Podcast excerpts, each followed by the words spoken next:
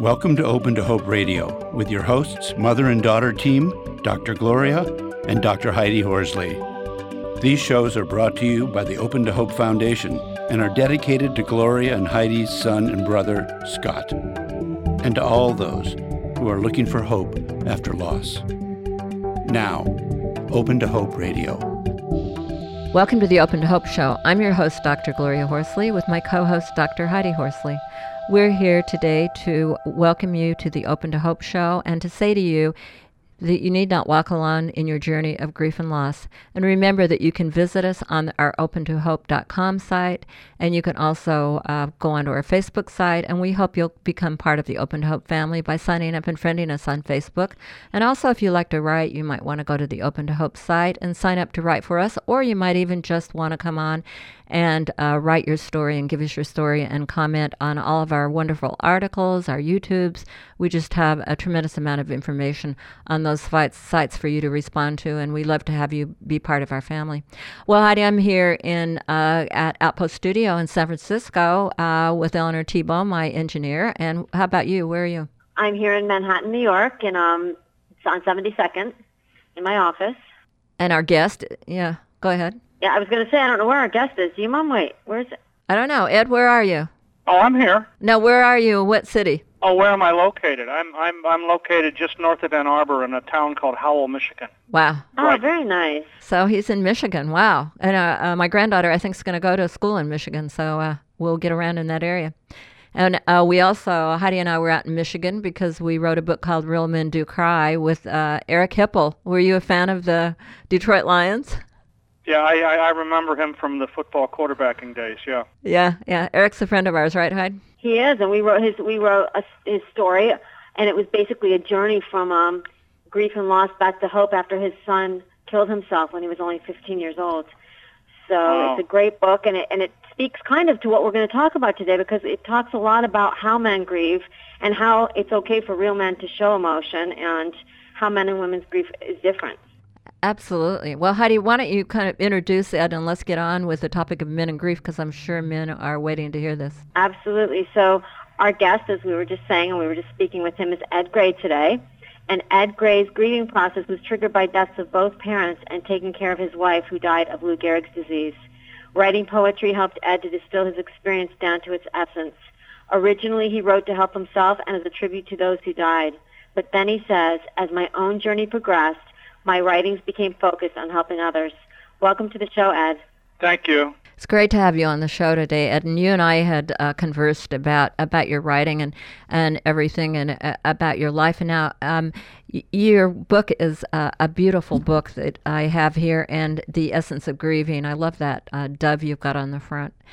Uh, oh, thank you. With a collection of poems in there. Uh, But tell us a little bit about your wife. Uh, you've got a wonderful picture of her in the book. She was quite a woman, wasn't she?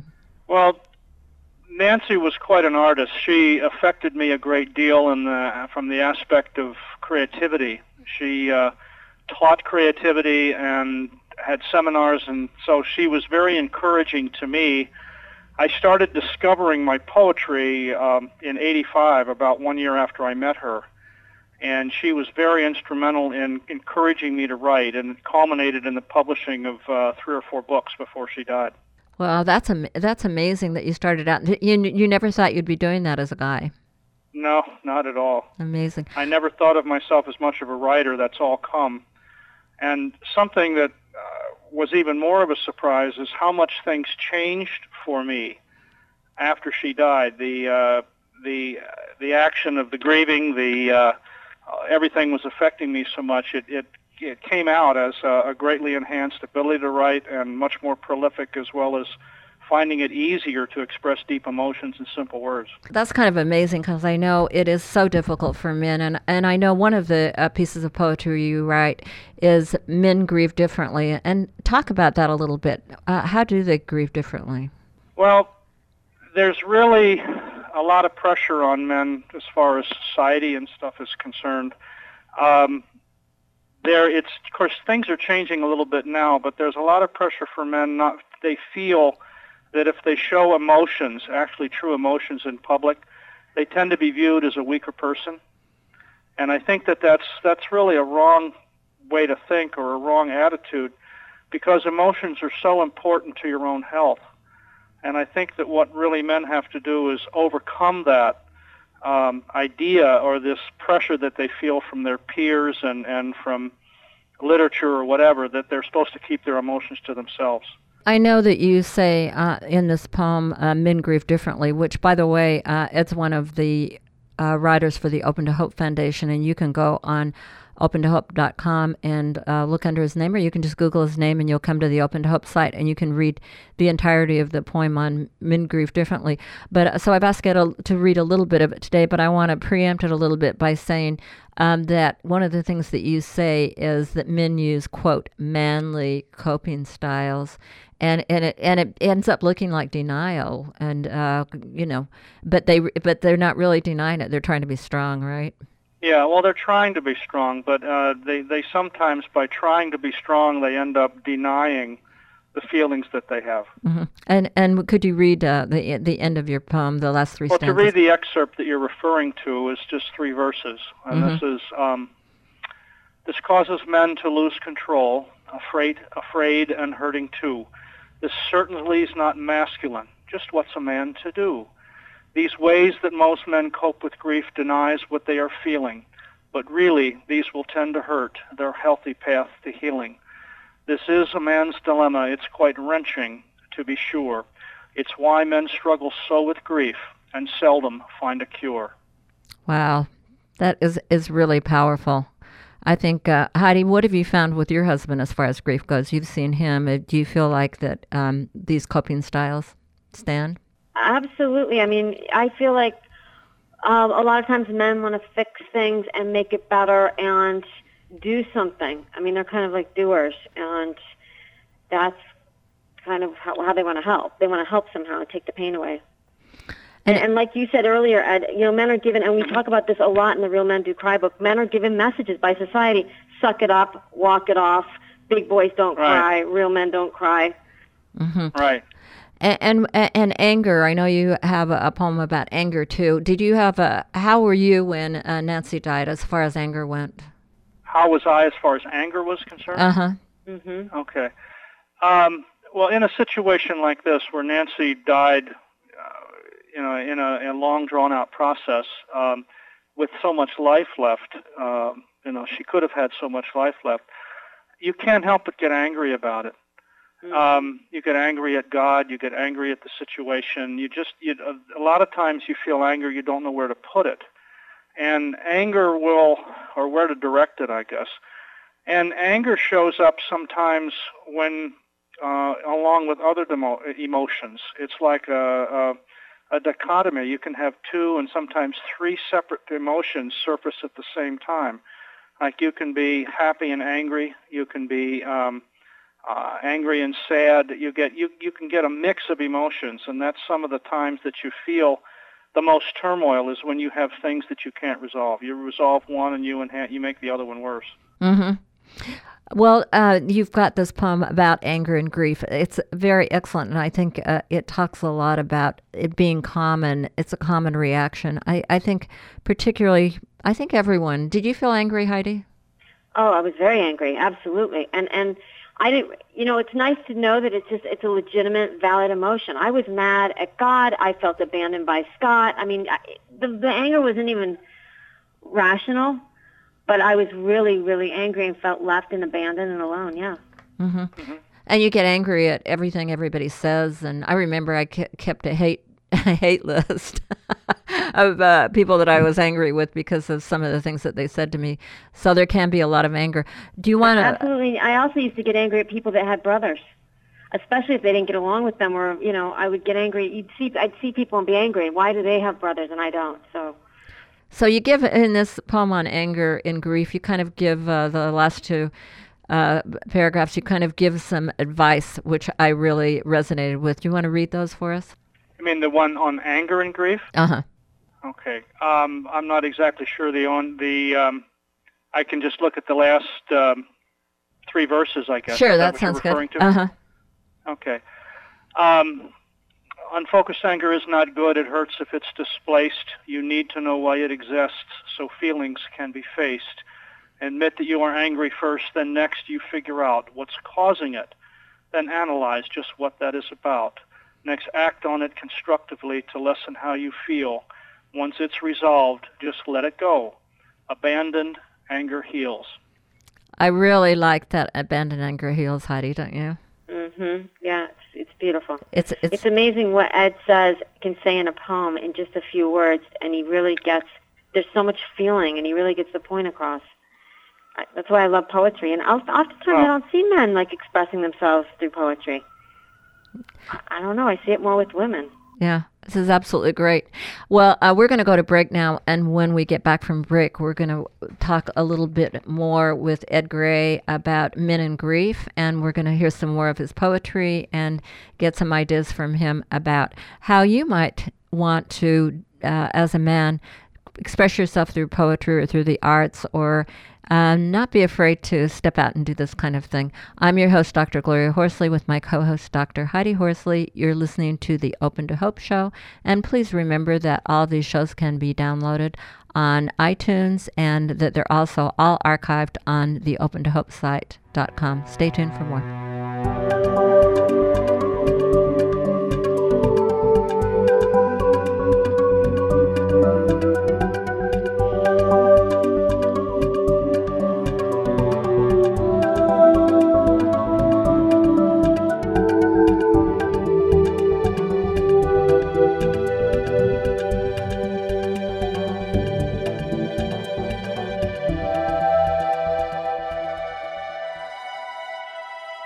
Welcome back to the Open to Hope show. This is Doctor Heidi, and I'm here with my mom, Doctor Gloria, and we're talking today with Ed Gray about men and grief. And we were just talking in, on break about Ed's um, website, and I'm looking at it right now, and it's wonderful. And Ed, how can our listeners get to your website? Well, the easiest way is to go just directly under the title of it, the title of the book, which is Essence of Grieving. So you do Essence of Grieving in one word, dot com. Just spell the words with no spaces, and it'll pop up. And that describes the book, um, the different forms of it that are available, and, and uh, a number of backstories involving uh, how it was written and why it was written, stuff like that. That's great. Very good. And I've, you've got you've got several books, it looks like. You've got something on humor. Right. Well, there's, when I was doing the grieving process, um, poetry was pouring out of me, and I wrote, I think, something in the range of one hundred sixty-five poems in about fifteen months. Well, the mm-hmm. Essence of Grieving book has, I think, fifty-six or fifty-seven poems, so that's only about one-third of what I wrote. Also, since the book was finished in September of last year, I've continued to write, so I probably have a, now, counting the additional ones, maybe one hundred thirty or one hundred forty poems that aren't in a book yet. So I'm collecting them and putting them into other formats, and one is falling into a humor book called, you know, as you would suspect, Essence of Humor. And then there's one book that I wrote, or one poem that I wrote on how important nothing is in your life, and that actually has expanded to where the entire book is the single poem. Wow. It grew and grew and grew because I've been able to discover fifty or sixty different ways that nothing in some form or another, plays a role in your life. And that's going to be a book all about that called Essence of Nothing. I, I love that, and I love the covers on all these books. They're so creative and fabulous. And if you want to get to Ed's website, another way you can do it is go to the Open to Hope Foundation and just click on Ed Gray, and he's got his web linked right there. Yep, so, you, so you'll be able to find it. Well, Ed, what do you do for business? Well, right now I'm retired. Uh-huh. Uh, I retired in oh seven. And what were you doing before you retired? I retired early, and I needed to because of Nancy. And I was caregiving for my Nancy, for Nancy, my wife, and my mother and my father. They all died in a thirteen-month period. So uh, the company was very supportive, and they, they gave me a good, uh, a lot of help in transition. But I've retired then, and I'm what now, were you doing then? Ask, What was what was I doing? Yeah, before you retired. I was working for um, a major German chemical company in their plastics department. See, the, I wanted to know that because I want these guys to know you're just a working guy. I mean, you're not a poet. You no, weren't. No, no. The, the poetry yeah, is very man. recent. Yeah, as Heidi said, you're a real man. Ed is, Ed is a real man. He's a guy, and he's expressing himself through poetry, which I love because Eric Hipple is the same way. I absolutely love it. You are such a great model for all the men out there in the world. Yeah, well, thank you. Now, were you were you scared when you first started writing? I mean, what is, what does a guy feel like? The, you know? Well, in the beginning, it wasn't bad because I was just writing for family, immediate family and friends, and that was fun. And I started doing some thoughtful poems, mostly for the, the lady I loved, my wife, and then there were um, humor poems I would share with people. That's really how it started. And then it grew, and then uh, I, I got so I realized how safe it was for me to express my emotions. And then once that kind of un- un- uncovered, un- was uncovered, then things kind of poured forth.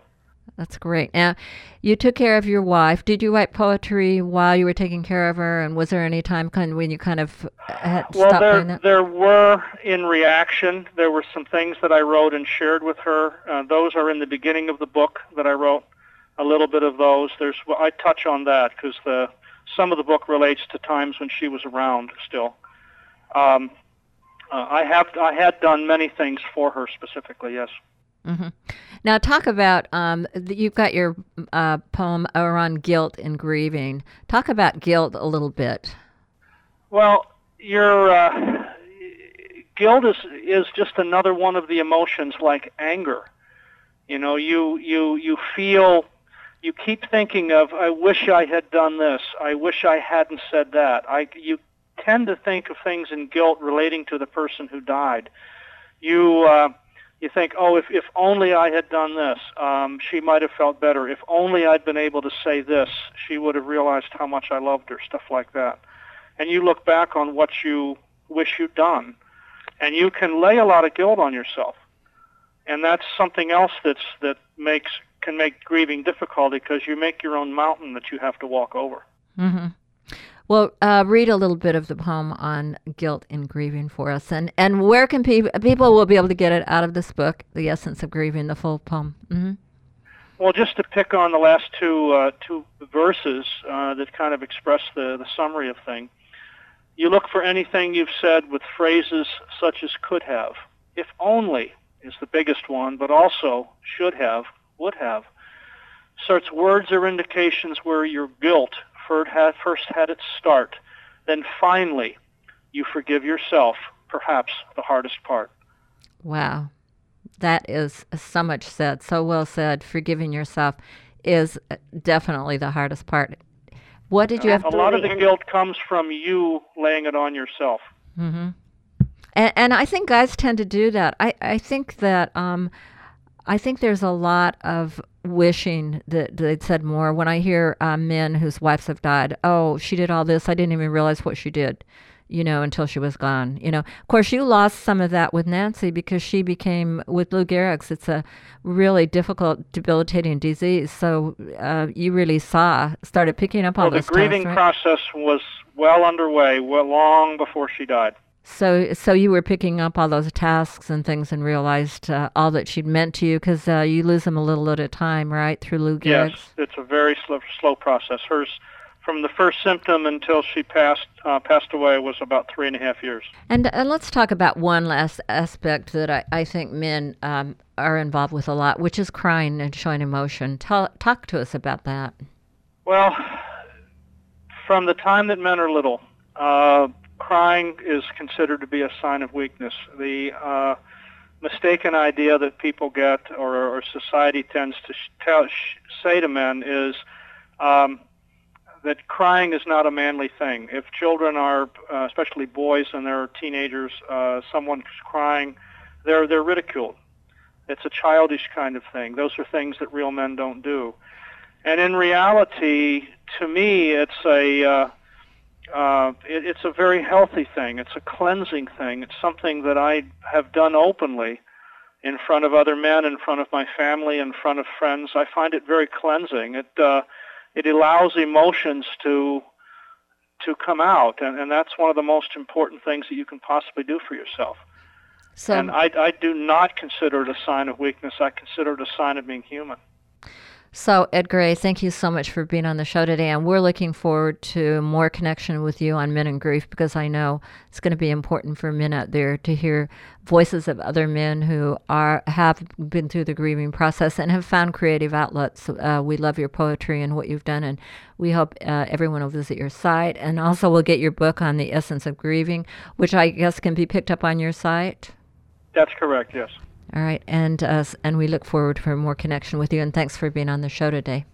I'm your host. Thank doc- you very much. Mm-hmm. I, I, I, I'm glad for the opportunity to speak with you. Great. I'm your host, Doctor Gloria Horsley, with my co-host, Doctor Heidi Horsley. Ed, thank you for helping people find hope after loss. We hope that okay, every- thank you. Uh, thank you so much, and we hope that everyone will visit us at open to hope dot com. And we want you to remember that people like Ed and other people are there in the Open to Hope family, and we all want you to know that you need not walk alone on this journey. Please stay tuned again next week on Thursday at nine o'clock for our new show. Go to open to hope dot com. You have been listening to Open to Hope Radio. If you have found this show to be helpful, you may visit us at open to hope dot com, where you can become a part of our caring community by signing up for Facebook, Twitter, and the Open to Hope Foundation newsletter. Thanks for listening, and tune in again next Thursday at nine a.m. Pacific Standard Time.